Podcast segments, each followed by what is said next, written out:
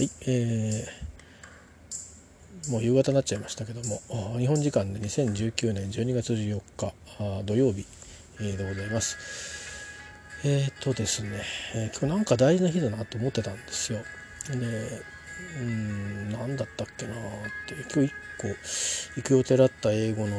えー、セミナーをですね、えー、体調の関係でキャンセルしたっていうぐらいしかパッと向かなかったんですけどそれ以外何かあったなっていうかなんかあのもう忘れちゃいけない日として何かあったなと。でいろいろ考えててああと思ってですねもしかしてと思ってちょっと確認したら、えー、当たりで、えー、今日は高野博さんという、まあ、皆さんご存知の方も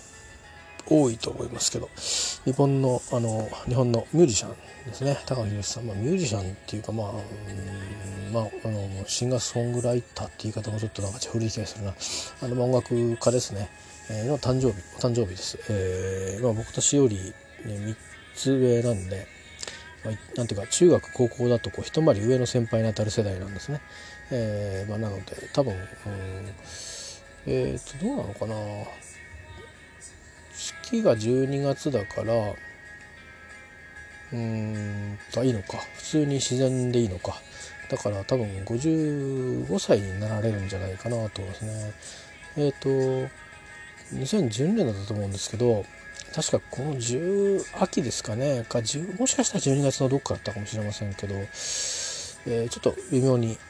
日付は11月だったか10月だったかうろ覚えなんですが高橋幸宏さんの還暦ライブっていうのがあったんですよ。でその年っていうのは、えっ、ー、と幸宏さんは6月から7月にかけてですかね。えっ、ー、とあのロンドンにフラットフラットじゃないや。なんていうの？フラットって言ってたけどとてもフラットって言えないようないいお家だった気するんですよね。でそこにまあこう住まわれていてですね一時的に滞在されていて1ヶ月でちょっといたんいらっしゃったんじゃないですかね。もうちょっと決めてたらしいです。なんか還暦の年はあのー、ロンドンでって。でお誕生日6月6日なんですけどね。で、まあ、その日のなんかライブでユーストリームだったか何のライブだったか分かんないですけど中継してましたけど、えー、配信してくれてて。まああのロンドンにいるお知り合いがわーとこう集まってきて、まあ、その中にスキーウとリチャードもリチャード・バールビルですね、えー、もいたりとかしておおなんて思いながら見てましたけど。でそこに至るまでに、まあ、ロンドンからいろいろツイートが入ってきてたみたいなあ感じですね。でロンドンからのこの頃あのユーストリームっていうなんかライブ配信の企画を時々やってたんですね日本にいる時から。でそれのなんかロンドン版みたいな感じであのーあのー、うん、やってた時もあった気がします。ちょっとよく覚えてないんですけど。でそういった年があってでまあうん高野さんはまたねあのソロ活動を再開されて数年後って感じで、え、いてまあラジオにこう高野さんのラジオにっていうか幸宏さんのラジオに高野さんが出たりして話もしたりとかしつつ。でまたいろいろ音楽的ななんかつながりもねえっ、ー、とまあ出てきててで数年経っての還暦ライブでは、えーと、2つバンドがね用意されていて、えー、まあ若者系と 若者系とっていうか、えー、まあ池田さんのその2000年代以降の部分の音楽担当するような人たちと、まあ、その前の音楽を担当するような人たちとみたいな感じでバンドが分かれてたんですよね。あのだからもうドラマーからもギタリストが何か全然違うっていう、えーまあ、というか曲数が多いんでねなんか30何曲やったんですねあのオーチャードホールで。で私は行けなかったんですけど、まあ、友達がライブに行ってて、えーまあ、お話話をちょっと聞いたりして後5国あのライブ DVD かなんかウルレイかなんか出たんで、まあ、買ってみましたけどね、えー、なかなか、あのー、豪華なセットで。まあ思えばあの最後にね「あのサンセット」とか「さらば」とかあのアコースティック編成で歌ってまああの昨年でしたかね、あのえー、再現ライブ、えー、になんとなくこう伏線になっちゃったなってたみたいな長い長い伏線だったみたいな感じもあるんですけど、えー、そんなようなことがあったのが2012年でした。であれから7年。あ9目なんですね。えー、なんで高野さんはだから48とかだったんですかねあの頃。でだからそうすると僕も45だったんですね。まだまだ若かったですね。やっぱこう一つこう世代を超えるとなんかこう海外の人ってあの年齢っていうのは単なる数字だってよくおっしゃるらしいんですけどうん僕はなんかこっち側のそのいわゆる儒教的な何かあ考え方、ね、の日本的な受け止めに影響されてるせいかやっぱりこう何十代何十代っていうのはね関係ねえよってあの本当に腹の底から言い切れるだけの自信はないですね やっぱりちょっとどっか意識しちゃいますねあのだし誰かこう他の人の連絡聞いた時に39と40ってもう 1, 1年じゃんって思うんだけど あのなんとなく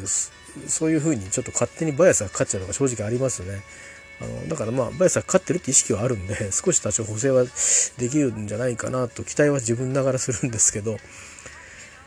まあ逆にねそういうふうに見られちゃってることもあると思うんですけどまあそれは別として、とにかく京都藩さんそういうお誕生日迎えてと。でなんでいきなり幸宏さんの還暦の話ができたかっていうといやあと5年したらうんまあだから私が57になったら、えー、高野さんは60歳ということで還暦ライブやるのかしらと 思ってですねえー、あのー、それはすげえなって 思って、本人もチラチラしてるんじゃないですかね。まあ今、あのー、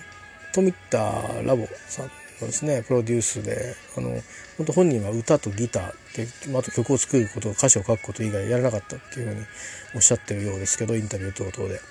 えー、まあ実際に作品は、あの本当に、あの、いろんな作品、高野さんあるんですよね。色合いが、えーかなり毎回違うんですけどとりわけ、うん、あのそうですね2008年から9年にね再始動ですかし始めてからは作風もそれから参加するメンバーとかね協業する人たちもいろいろこう多岐にわたってたりしてまあそうですね。とりわけブラジルのリオで撮ってきたアルバムはやっぱりもうあのもうここのソロ活動のそのまあ第3期に当たるんだと思うんですけどね。2009年あたりから今20周年以降中ではまあ本当に僕メイキングの作品というかまあなんかもう孤高の一作っていう感じで、えー、まああれはなかなか他の人はやってないだろうっていう感じですよ。ジャズの世界とか以外では、えー、あのポップスの世界でね、えー、まあ本当にそういう意味であの高野さんの近年の作品もねあの昔のその1988年とか90年とかあの辺りのこうまあ半ばちょっとアイドルっぽく あの、えー、まあねあの売れたんで、ね、曲がね、えー、取り上げられてたようなあの時代の曲ももちろんいい曲たくさんあるんですよ今から聴けば。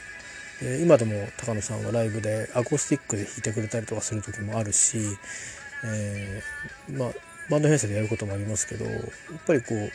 歌う側表現するのが進化してるんでね曲もアップデートしていくんですよね。だから決してその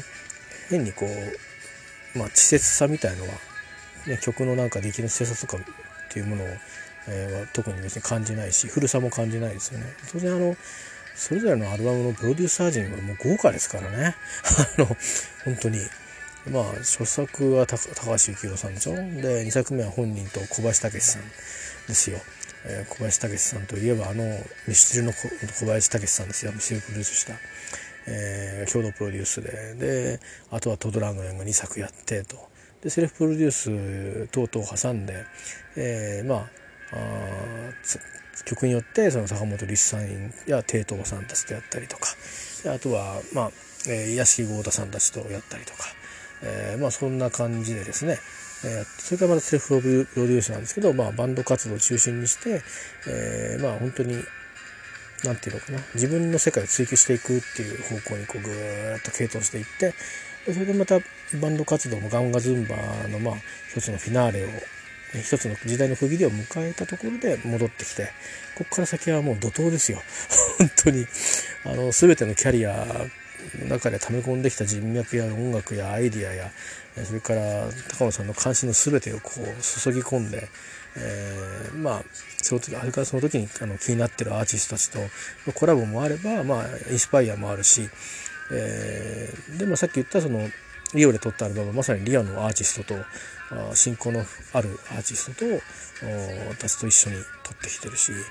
アートリンゼアまで参加してますからね。あの、えー、多いですよ。あの、カエタのベローゾの息子さんのモレーノ・ベローゾがプロデューサーで、えー、ドラムがドメニコ、そして、えーと、ベースがカシン、えーまあ、ドメニコプラスドイツとか、まあ、あのいろいろフォーメーションがあるんですよね。あのモレーノプラスドイツとか。あのそういうふうにあの3人のその、まあ、リズム隊とその、まあ、コアになるね、えー、なんかプロデュース集団みたいな。あまあ家臣はあのその後えっ、ー、とえー、なんだっけなあれ。あのちょっとね企画もののアルバムっていうか作品があったんですけどえっ、ー、とピーターなんつったっけな。えーね、イギリスの DJ がいるんですよ。今の JWave でも番組持ってた人がいてその人がやってるブラジルバンバンバンだっけな。それのアルバムのバンドで。あのソンゼイラーっていうのがあるんですけどそれで2015年だったかな来日してたの見に行ったんですけど、えー、生歌詞見ましたけどあのまあまあまああのまんまだったよね。まあそんな感じでね。あのでもプレーは良かったです本当に、ね、本当そのまあだからそういうことがあったりとかしてその前後の作品もねやっぱりいいんですよ。で今回の最新作「シティ・フォロー・クローレ」でジャケがねあの今の京翔さんの娘さんの桃代さんが書いててこれ結構高野さんっぽいんですよ なぜか。高野さんが書いたのかなって僕は思っててで実は違うってことで今の京志郎さんの、まあ、本当は栗原なんとかさんっていうんですよね、えー、の娘さんの桃代さんが、えー、デザインしたシティ・フォロクローレプロデューサーが富田ラボさんあですね。まああの J−POP のプロデュースなんかで近年はすごく有名だと思うんですけど前あの富田ラボさんのソロアルバムに幸宏さんとか高野さんも参加したりとかしててまあ関係がある人たちなんですよね。で、えー、まあ、高野さんは、まあ、まあ、間違い流れてきた、あって気になる音楽ってほとんど富田さんのプロデュースだなっていうことで、前、あの、高野さんって、えっ、ー、と、やっぱり、あの、なんですかね、えー、そういうことで、あの、プロデュースをお願いし、他の人にお願いしたいとかっていうのをしてたんですよね。えっ、と、誰だったっけな？自分飛ばしちゃったら、ベースの人なんだけどな。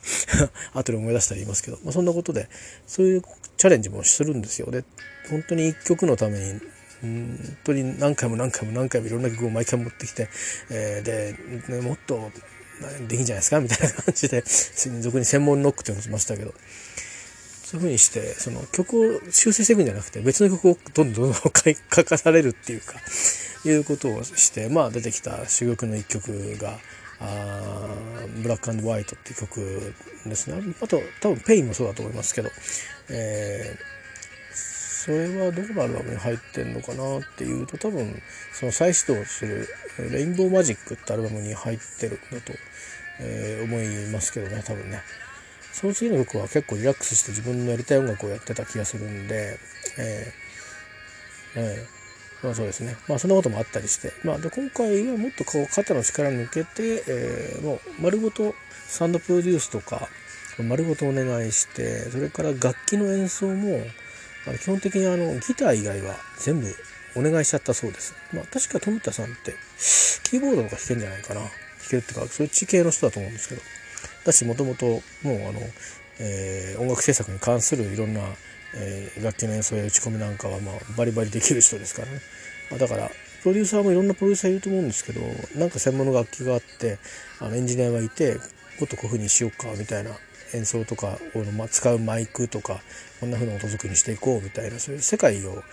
世界観をこう作っていくタイプの人ともうそれも含めてサウンドから作っていっちゃうっていうタイプの人もあの多いんですよね。サウンドデザインみたいなところも含めてそれは80年代からそういうタイプのえー、プロデューサーって多くなってるんですけど、えー、まあでも本当にそれのまあ割と典型的なそっちのタイプの人なんですよね。なんで今回は高野さんは曲を作って歌を作ってで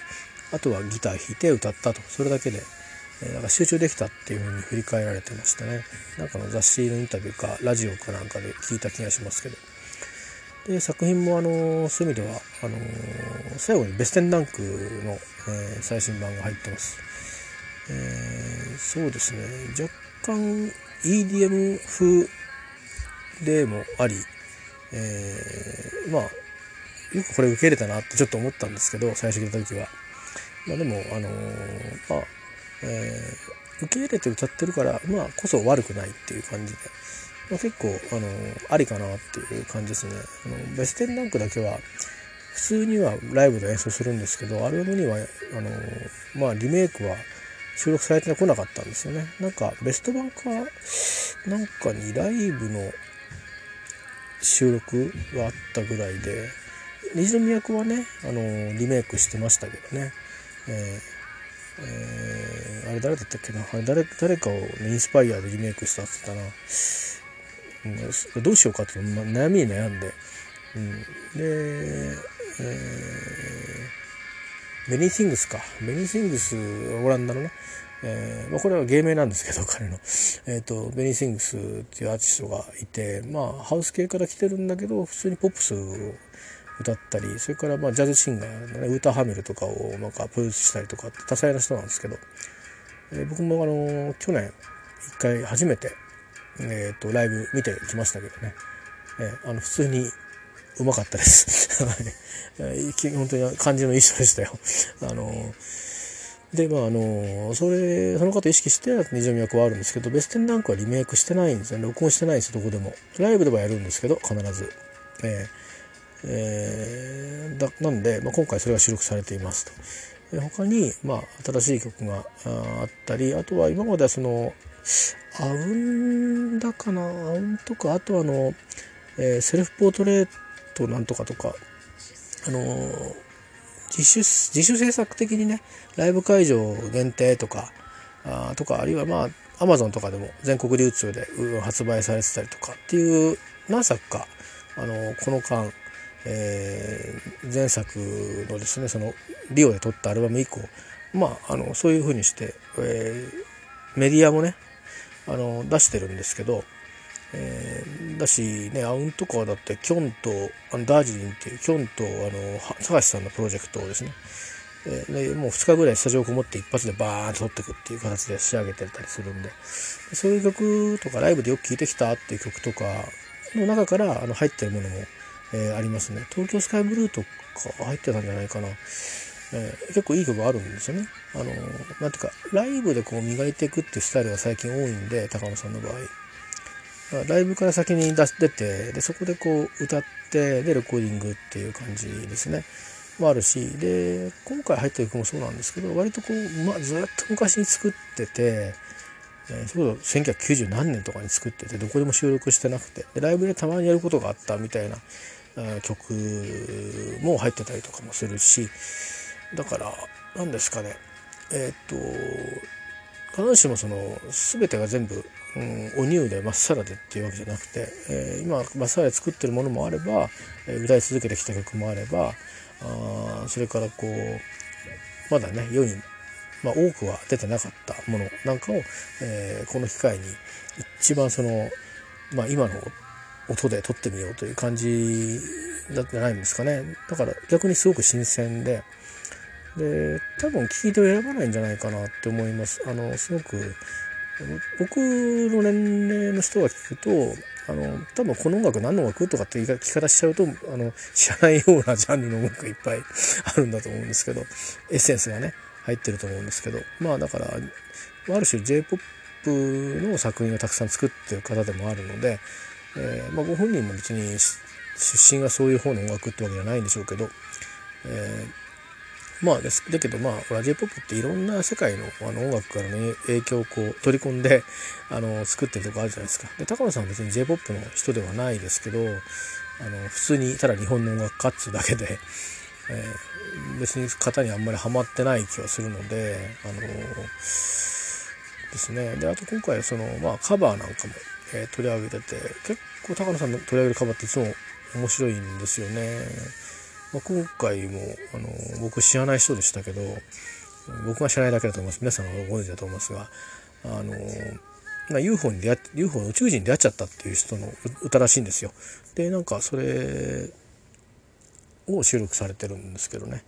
はい。えー、シティフォロクローレぜひあのチェックしてみてください。あの配信とかで視聴できるじゃないですか。そうすると雰囲気わかると思うんででまあハイレゾの配信はないんですけどね。だからまあご自身の、うん、ライフスタイルに合わせて、まあ、配信の方がライトな感じでよければいいでしょうし、まあ、CD であればあの CD も、えー、パッケージのデザインが京志郎さんの娘さんのデザインなんで、まあ、あの昔のねあのビニールみたいにビニールの発売あったのかな？ちょっと分かんないな、もしあればもっとこうでかいえっ、ー、とねサイズであのデザインも見れると思うんですけどデザインにねあの興味がある方はあの物理的なメディアを受けに取られてもいいかもしれないです。でそのライブはですね12月21日残すところはえっともともとなんか全国回ってたんですけど12月21日に恵比寿ガーデンホールでですねあのあのいわゆる恵比寿ガーデンプレスの中にあるガーデンホールです。いろいろまあイベントライブあるところですね。えー、っとね映画館のトイメンっていうかね普通にあの恵比寿のあの駅出てずっとこう動く廊下みたいなのあるじゃないですか。であれ出てえっ、とまあ地下に1回上が下がって上がってあのビールのなんかところあたりから上に上がってもらっても構わないしそのまま外に出て横断歩道短い横断歩道ねパッと渡ってただもうそのサイドのまんまずっと脇をあのそっちの側をですね渡ったまんまの反対側の方のデパートがある方に行かないでずーっと沿って行ってなんか奥の方に教会みたいななんか建物あるんじゃないですか。あれ多分違う教会じゃないと思うんだけど、えー、そこに行く手前のもう右側に最後そこまで行くともう右側にホールがあるんですよ。入り口が。でそこが恵比寿ガーデンホールですね。あのー、まあ恵比寿から歩っていくとその動く歩道を使っても、まあ、若干距離ありますけど、まあ、この時期あのとりあえず外に出てその恵比寿のガーデンプレスまで行けばね風付けもきっといろいろ綺麗な風付けがあったりしてそこからもうそれなりに少し歩くんですけどね、えー、まあ、まあ、割とこう気分よく導入がこういいんじゃないかなと思うんで。まだチケットもしかしたらあるかもしれないですよ。あのー、えー、いろいろご確認いただいて、えー、この機会ですからあの昔ファンだったとかあのあなんかそうなの？っていう人でちょっとチェックしてみて、えー、よかったなと思ったら、えー、どうですかね？あの、まあ、クリスマスちょっと前に、えーと、本当に多分感じのいいステージングをされますんで何、えー、て言うのかな？あの僕なんかいつも一人で行くんですけど、えー、他にみんなまあいろんな層のファンの方がいるしそれからまあ何て言うか入り込み方もそれぞれ様々。な方がいらっしゃるんで本当にそういう垣根もなく、うん、なんか本当にそこの場所が一瞬みんなね、あのー、そういういろんな何て言うかなその壁なくね、えー、いいいい感じの場になるんですよ高野さんを中心に。から高野さんのバンド今回バンドマンもすごくいいんで、えーとまあ、いつもなんかかつてのレギュラーメンバーとはちょっと違うんですけどでも多分えっ、と去年なんだっけなあれは。えっ、とあれはあれもそっか高野宏さんのライブだったのかな。日本橋で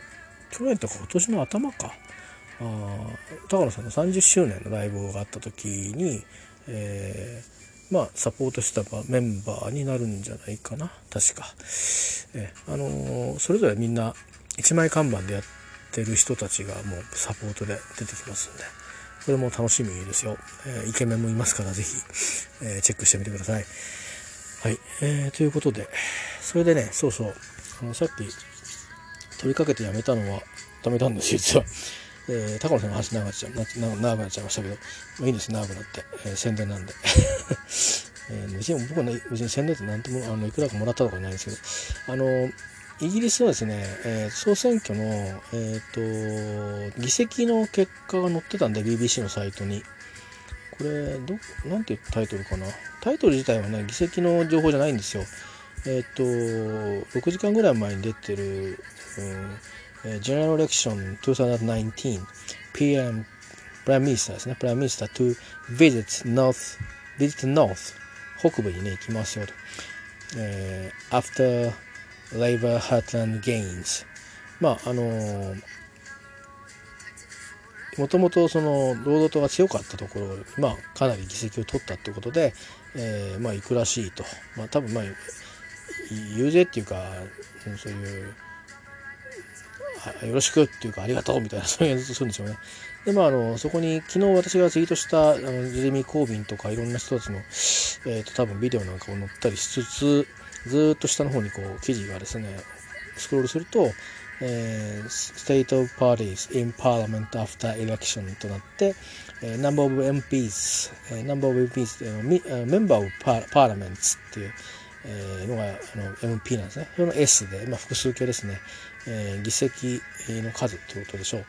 with each group in the House of Commons、えーまあ、庶民員、会員ですね、の each グループの政党ごとの with each グループのナンバーということで、えー、ナンバー集合名詞なんだナンバーズじゃないんだそれそうなんだでまあこれ高い順上からあって、えー、コンサバティブズは、まあ、なんか364とか僕言いましたけど365になってます。この記事では。で、レイバー、労働党は203議席。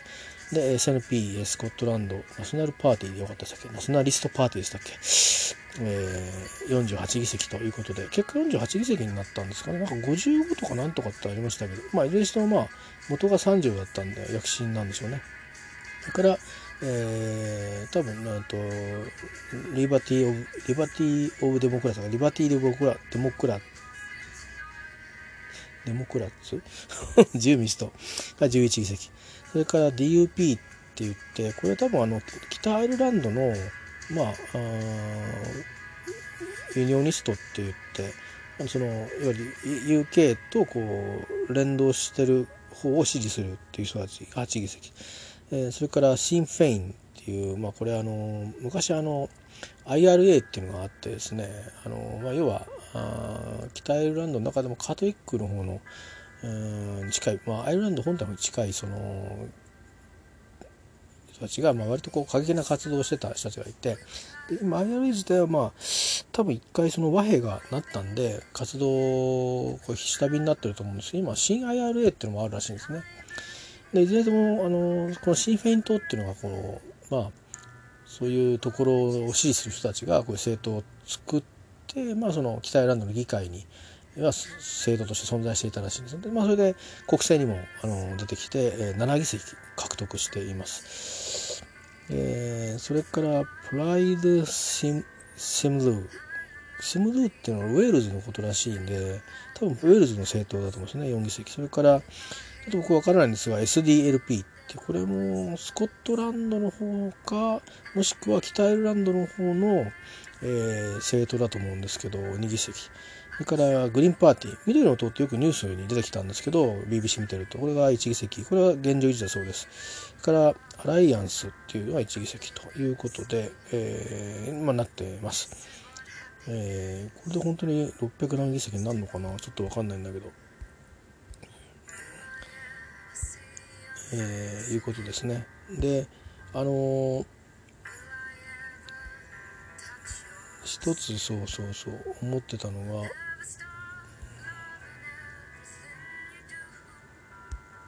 うん、ちょっとね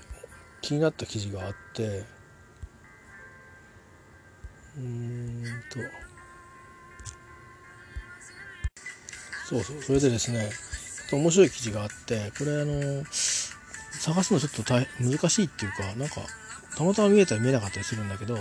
えーと、BBC のニュースサイトで、えーとね、似てるのがあるんですよエレクション2019と UK ジェネラルエレクション 20, 2019とこう、2つこう、タグみたいのがついてて、えー、で、他のタグとしては、まあ、ニュースビートっていうところなんですけど、タイトルが What Happens When MPs Lose Their Seat? えー、っていうことで、えー、まあ、選挙ね、負けたらどうなどうなんの？っていうことですね。えーで、えー、まあ、リードが「One week you are on your lunch break in the houses of parliament canteen and the next you are jobless」えー、ということ、ジョブレスってことね、まあ、仕事を、まあ、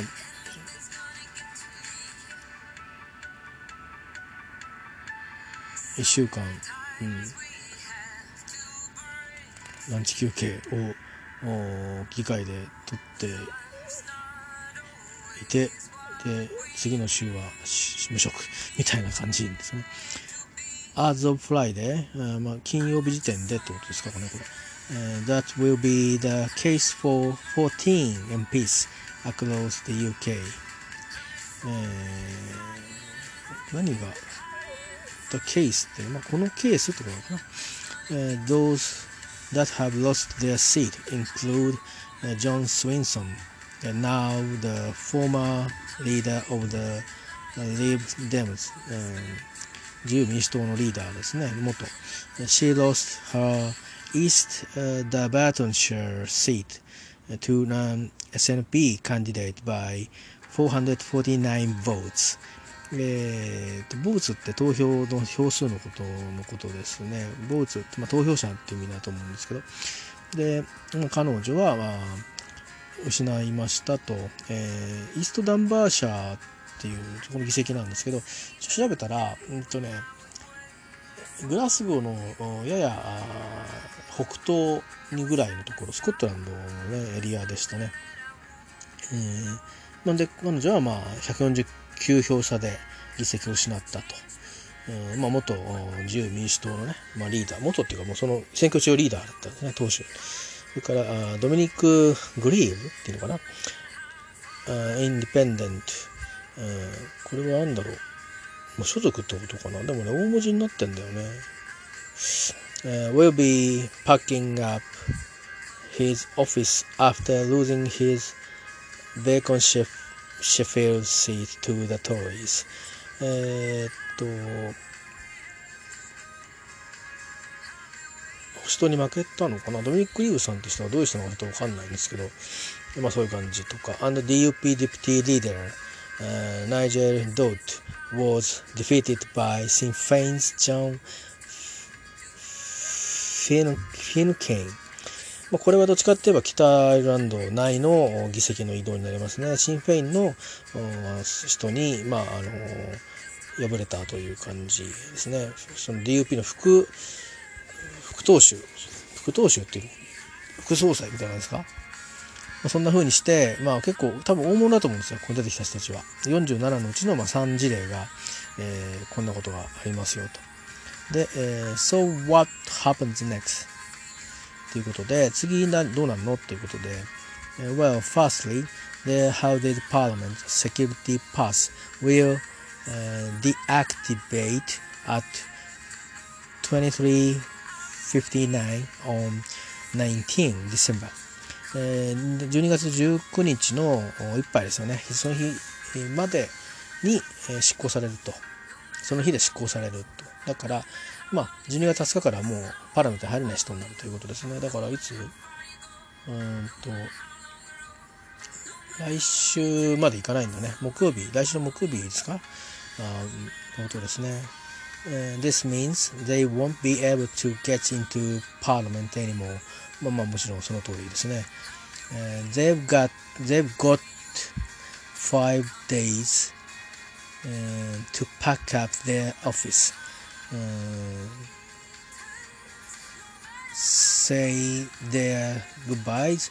and head out to Westminster ということで、まあ、あの5日間でオフィスを引き払って、まあ、あのウェストミンスターに、えーえー、まあ、お別れを告げるというような感じですか。えージュビリーラインエニモエニワンとかって書いてありますけど、ジュビリーライン誰か使うみたいなことですかね。地下鉄のウエストミンスターの駅ありましたっけ？わかんないですけど。えー、さっき言った、ああ、あとはね、あとは、今の、えーと、今回自由民主党は総体で議席一つ増やしてるんですけどあのさっきのそのも現在の現在というかそのこの選挙中の当初だった人も、えー、離席しちゃってますけどうんその前のリーダーもニック・クレイグさんという人も2017年前回の選挙で議席を失ってるとだからなんか本当この自由民主党のリーダーは選挙のたびに議席を実は失ってるという感じになってるみたいですねなんかそれはまあ統制の面の話にもちょっとなってくるんですかね。2017年は基本的に保守党が負けた選挙だったと言ってますんで、聞いてますんでね。えー、まあそういうことですね。で、えっ、ー、と、まあ、will they be paid? まあ、they 彼らですね、その47人いいのかな。あの入れ替わって入ってくる人はいるんでしょうからね。それだと残ってる人はよくて。えー、どうなるのっていうまあなんか、なんか給付があるのっていうことですね。Will they be paid?、Uh, they are given a sum of money called the winding up budget. winding, winding の W は大文字になってますね。で、アップも大文字。winding up、uh, budget. It helps former MPs uh, pay for expenses once their salaries have stopped and covers costs until February 2020, 2020来年の2月までの間はあ、えーとまあ、サラリーが、まあ、ストップされるのでその分のコストをカバーするために、えー、支払いが、うん、されるみたいですねなんかね。If they've been um, MB for two years or more まあだから2年以上 MP、えーまあ、議員でいるとであったならば they are also entitled to a loss, loss of office payment これも「あ」の後ろのロスは大文字なんで制度の名前ですかね loss of office payment which is twice the amount of money、えー、twice だから倍2倍の額金額を they get when they、uh, they are made redundant uh, depending on their age and length of service. 何らかのちょっとこう保証保証っていうあのなんだろうあのえーと、補う償うじゃないけどなんかそこちょっとそういうねヘルプするような資金というかお金が何らかこう,、えーと、こう引き払うために当てられるような、え、お金とそれからその収入がこう下がった分のある程度まあ少しこう手当が出るようなことが書いてありますね。えー、この手当がこの Loss of Office pa Payment っていうのは、えー、どれぐらいの期間出るのかはちょっと分かりませんけどねそれがそのもともとの上の話のことを言っているのかあもしれないですこれこの多分上の上に言ったこのカバーのお金のことを言ってるのかもしれないですね。大体そういうふうにあの英文ってできてるんで。で、だからスタッフはどうなのってことが書いてあって、なんかスタッフはなんか即、あのもうこの金曜日の結果でもって決まっちゃうみたいなことがバーっと、えー、書いて、えー、ありまして。えー、で、えー、で、えっ、ー、と、MP です。MP いわゆるもう負けた人ですね、えー、who kept their seat are、uh, who have なのかな kept their seat、uh, の、うん、are expected return are expected return to parliament on、um, 17 December. ということでまあ ID カードは19日まで使えるんだけど、えっ、ー、と、椅子、椅子っていうかそのまあシート、すなわち、うん、これシートっていうのは本当に椅子ってだけを指してるわけではないと思うんですよ。名前が入ってるとか、どっかいろいろ、いろんなところにこう、あの、議会なんかもちょっと見てきましたけど、なんかね、あの、いろいろあるんですよ。なんか変なメールボックスみたいな。あでもあれ使ってんのかどうかわかんなかったけど、やたら古くて、まあ一応ボルス・ジョンソンの名前を見てきましたけどね、ジェレミー・コービンと。えー、とか、まあ、いろいろあってなくいわゆるいろんなもろもろのものは17日に、まあ、返すと。で、えっ、ー、と、とは言っても多分、その議席に関するもの以外で、なんか議員の中に議員として登院して、なんか手続きするのに多分19日までは使えて、そして、あの、どういうところでどういうふうに、あの、部屋とかがアサインされてたり、いろんなところに物が置いてあったりするのかわかんないですけど、まあ、そうやって引き払って、えー、去っていかなきゃいけないですよと。でいくらかあのお金は支払われるけどもまああの基本的にまあそういうふうにしてあの終わっていくということでね。あのまあ去る人たちもなかなかねあのえっ、ー、と大変っていうかまあそういうことになってますということでまあただ放り出すってわけではない。ただそのスタッフはね結構こう大変そうですね。はい。あのまあそんなようなえ話が載っていたりしてます。でまたアップデートもいろいろあるんで、えー、まあいろいろイギリス系のえっ、ー、とサイトは1個 BBC はあ僕は割とニュートラルかなと思ってるんですけどあんまり国におもれるような国って政権におもれるようなことはあんまりしないので、えー、あんまりあんまりね、えー、だから批判も批判もそんなに強くはしないですけど、えー、割とこうベンチマークにはしてますね。あとチャンネル4とかガーディアンとかも見てその辺で全部比較しながら見てますけど他のところは結構ねあの割とこう質問なんかもこうグイグイいくっていう感じで、えー、私論評も辛口がところがあったりするますけどね、えー、まあまあ見てますけど、まあ、でもまあ総じてその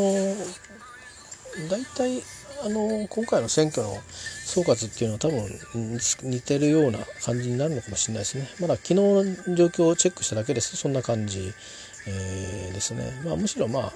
あのこれからというところだと思いますんで、えー、実際に EU との次の接点が始まったり、えー、していくところからでしょう。しばらくはあのこのこ保守党対象を受けた国内政治みたいなところで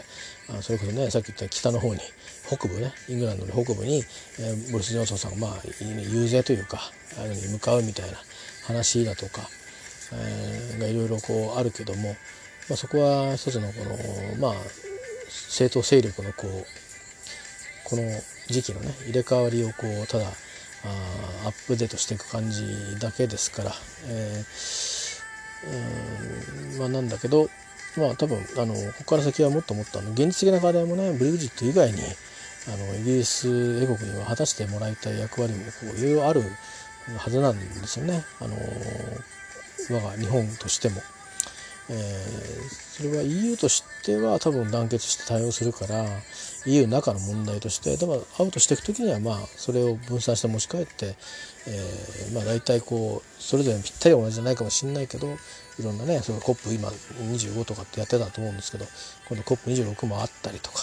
えー、今度 COP26 イギリスがあると思うんですけどスコットランドで、えーまあ、そういうようなこととかいろいろあるんでね現実的に。でまあアメリカとの関係もなかなか今アメリカの、えー、と大統領はあまあ多分上院下院は可決したんですよね。弾劾。すごいですよね。弾劾ですよ、えー、でまあ多分上院で通らないんじゃないかっていうこと確か見立てになっててそこまでで終わるという感じ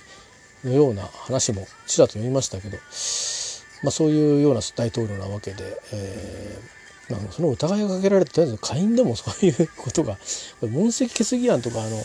えー、不信任内閣不信任案とちょっと異質ですからね あのいながらにして不適格っていうことをこうあの大統領としてふさわしくないということを判断したということですからあの国民の代表が。あなかなかあの重たいもんですよね。えー、そ日本のあの桜を見る会とかであのまあ下々の者がやんややんややんや言ったりあの野党の議員がやんややんや言うのとはちょっと訳が違うんですよ。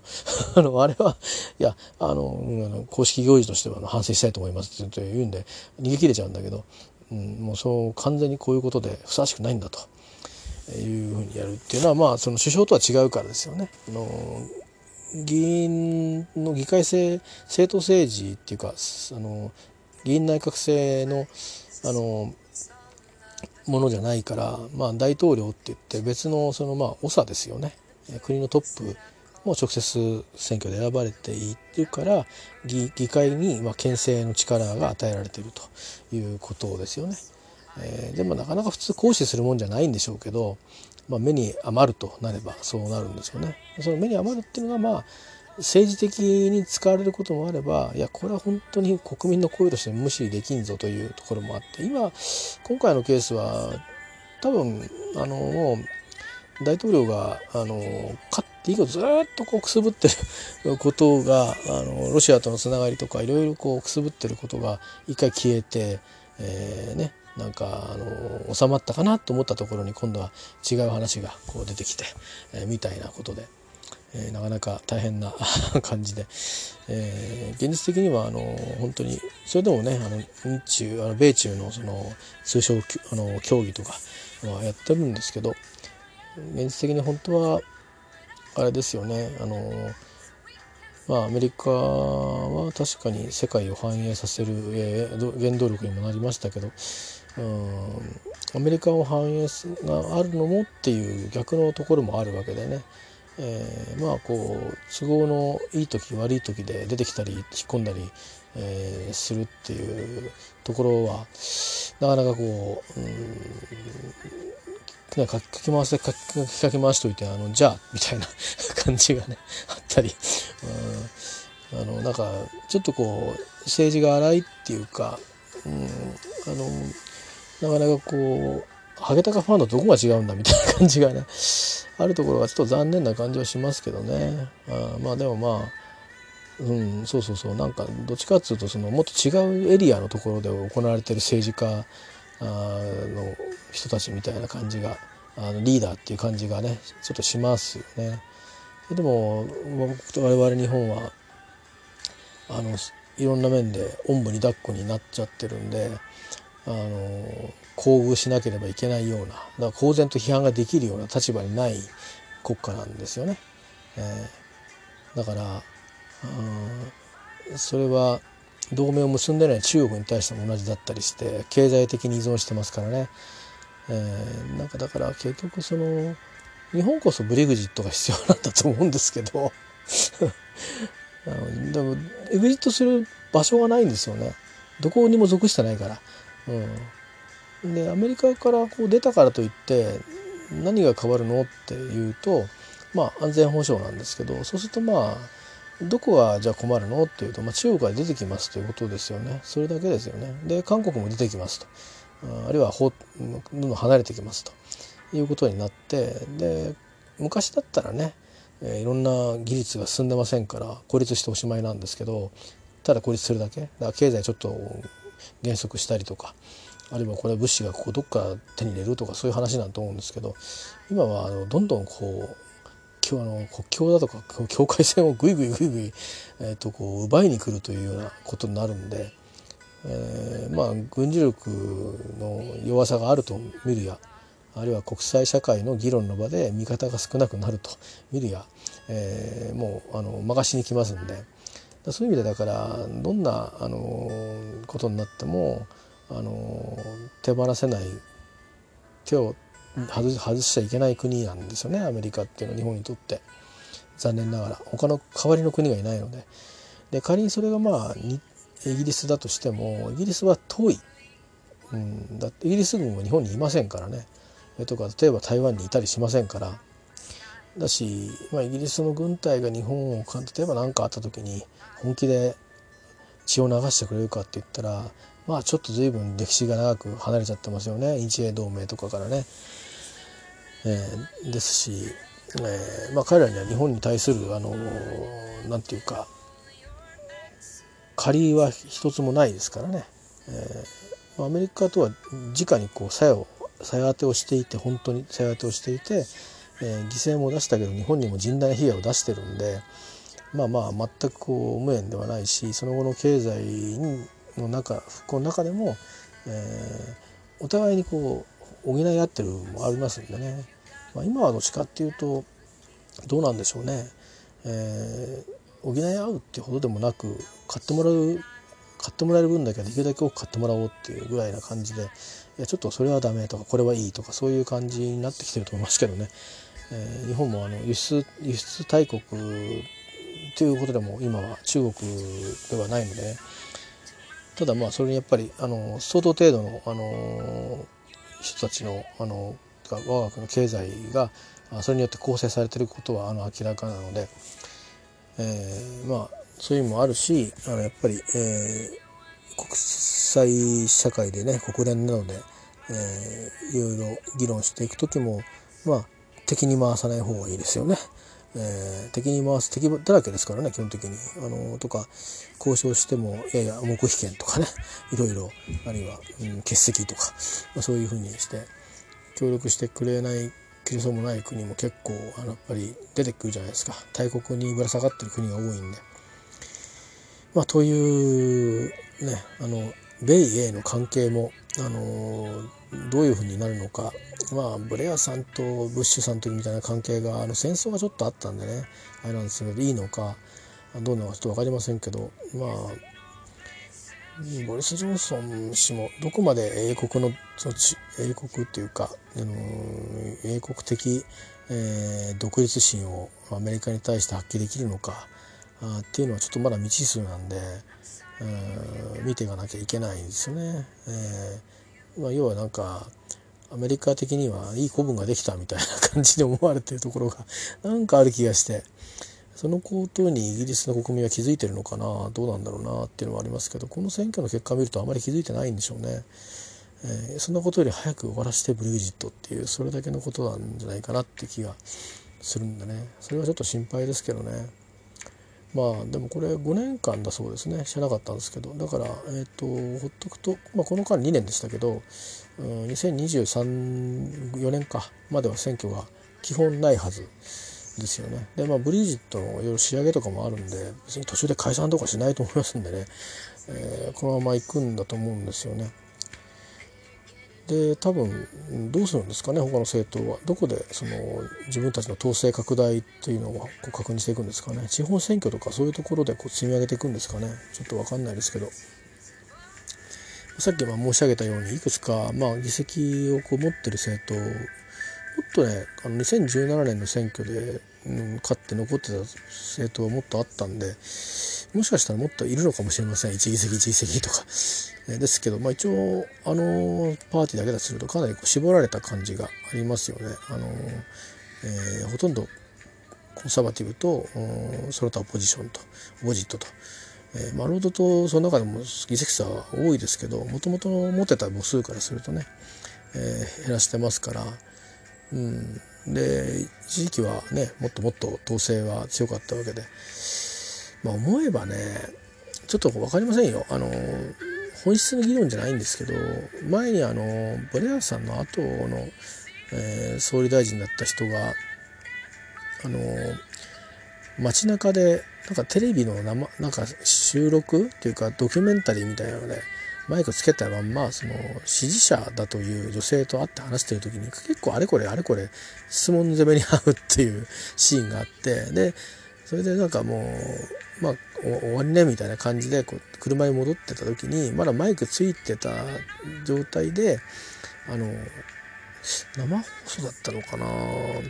流れちゃったと思ったら生放送だったんですかね。なんかその女性の方のえー、っとことをですね、まあ、でも会ったことをなんて無駄な時間過ごしたんだみたいなことってなんて必要なしつこい、えー、なんとかなんだみたいなことを言って それが全国にとにか配信されちゃったわけですよねだから生だったかニュースソースとして出たのか分かんないんですけどそれでなんか負けたっていう あの印象は僕にはあるんですよ。あのもともとのまあその統制っていうのもあったかもしれませんけどブレアさんの後で。で、うん、今回もあったでしょうなんかあの確か影のシャドウキャビネットの誰かが労働党は政権を取るなんて夢みたいなこと言ってんじゃ夢みたいな話だよみたいなことを誰かが録音してたテープが流れちゃったのかなんかでテープと音源が。でそれの釈明でいやあれは冗談だっていうふうに言ったらしいんですけど 余計まずかったような気がするんですけどね冗談にしちゃう。えー、それもまあ多分なんとなくあのやっぱやっぱりなってみたいな。こいつらには任せらんねえなっていう感じに、えなったとこあるんじゃないですかね。やなんかやっぱり労とこういうとこ脇山だよなみたいな、うん、前にもあったろお前らっていうそういう感じだったのかなってふとあの、えー、思ったり、えー、して。まああの、まあ、いろんな世論調査の団体があってでそこの何て言うか荷重平均っていうんじゃないんだろうけどなんかねそれ全部ガーッと合わせてで出来上がって使ってるもし全部こう合わせて、あのそれぞれ、えー、まあ、平均みたいな値を取るとしたらこうなりますよって分解するといろんな各社で結構色が違ってるんですよね。それ多分調査してる対象の人に偏りがもしかすると会社によってはあるからなんですけどで、まあ、どういう違いが出るかっていうと、まあ、割合の違いが若干こうちょっとばらつきがある感じはしました。前にそういう、ね、私もポッドキャスト取り上げましたけど、えー、ではあるんですけど、まあ、複数の、あの自社だけじゃなくて複数のそういう調査会社の数字を使ってやるんで割と当たるって言われてるんですけどそれでも外れるっていうことがあると、まあ、だからそこは逃げを打ってるんでしょうけど今回は世論調査が当たったんですかね。ただあの労働党のとの差があのこんだけ作ったことはもしかしたらちょっと世論調査では拾いきれなかったかもしれないですね。えー、まあ労働当初労働党が追い上げてるっていうような、えー、話もあってそういう世論調査もきっとあったんでしょう、えーね、あと何ポイントで過半数取れないかもっていう。ただそれはあ過半数取れるポイントぐらい収まりそうだというような感じだったと思うんですよね。だから過半数いけそうだぞというところがまあまあ出口調査やってみたら圧勝ということでまあいろいろなことが響いたんじゃないですかね。言ったようにその対立軸って話もあったし、要はブレグジットをするのしないのってどっちなんやっていうだけでみんな投票したということだというふうに、まあ僕はちょっともうじゃないかなと。もうほぼほぼあの他のいろんな政策とかなんとかっていうのは片方が出て出してないわけですからねそんなにあの出してないっていうかもうもうもう言っちゃってるっていう議会で、えー、だからあのいうことであって、えー、そこは論争になってないので、えー、まあすごく分かりやすいことだけでこう選んでいくという、まあ、スコットランドが典型ですよね。えーまあ、自分たちのプレゼンスを高めようというもうその一点でありますしそれに加えて失言っていうのもあったんじゃないかなとそれに関して言えばよくコンサバティブは党首も出現しなかったし えー、なんか変な援助作業もなく無難にこなしたっていうのはちゃんとこう多分グリップした人がいるんじゃないですかねやっぱり選挙対策のやっぱりそういう、えー、チームがうまく機能した結果なんじゃないですかねそのちょっとやっぱりこう軽々しい発言がまあもしかすると、えー、議席数失う議席数を増やした可能性はあるような気しますけどね。えー、まあ本当あのあの時のあのビデオあのかつてのねそのブレアさんの後の何つったっけ、えー、その人がその選挙で負けた時の負ける前にその,、まあ、そのニュースが入ってきてその後結果が出て負けた負けてたんですけどしばらくしてね1週間ぐらいしてやっぱり影響するんじゃないですかねやっぱさすがに。ニュースでも流れてるしね。で、えー、そういうふうにこうそれもどういう経緯で音を取られてたのかあなんかスパイみたいなのがいたのか。それともなんか取材の後のなんかオフレコのとこで喋ったのか、うん、その表現が聞いてないんで本当に冗談にと聞こえるところをそうじゃないような意味合いであえて伝えてしまったっていうか伝えられたのかちょっと分かんないんですけどね。まあとにかくメディアは日本なんかよりももっと苛烈ですからね。日本はまだしてあの踏み込みが甘いけど結構まだまああの優しい方で向こうは本当にあの苛烈ですからね、えー、なんかあのタブーないのかお前らっていうふうに、えー、だからもう私たちメディアもピンからキリまでっていう感じで、えー、ありますけど少なくとも僕らが知りうる情報としてそういう情報が来たってことはもう本当にいろんな人が知ってると思っていいはずなんで、えー、ですからちょっとまあそこ惜しかったかなという気がしますけどね。えー、まあどうなんでしょうね、えー、まああのなかなかあちょっとこの先、えー、イギリスの将来が明るいというふうにまだ僕は思えてないんですけど、えー、ちょっとまあそれでもそうあってほしいと願って、えー、フォローしていきたいと思います。まあ、まずこの件はこんな感じで。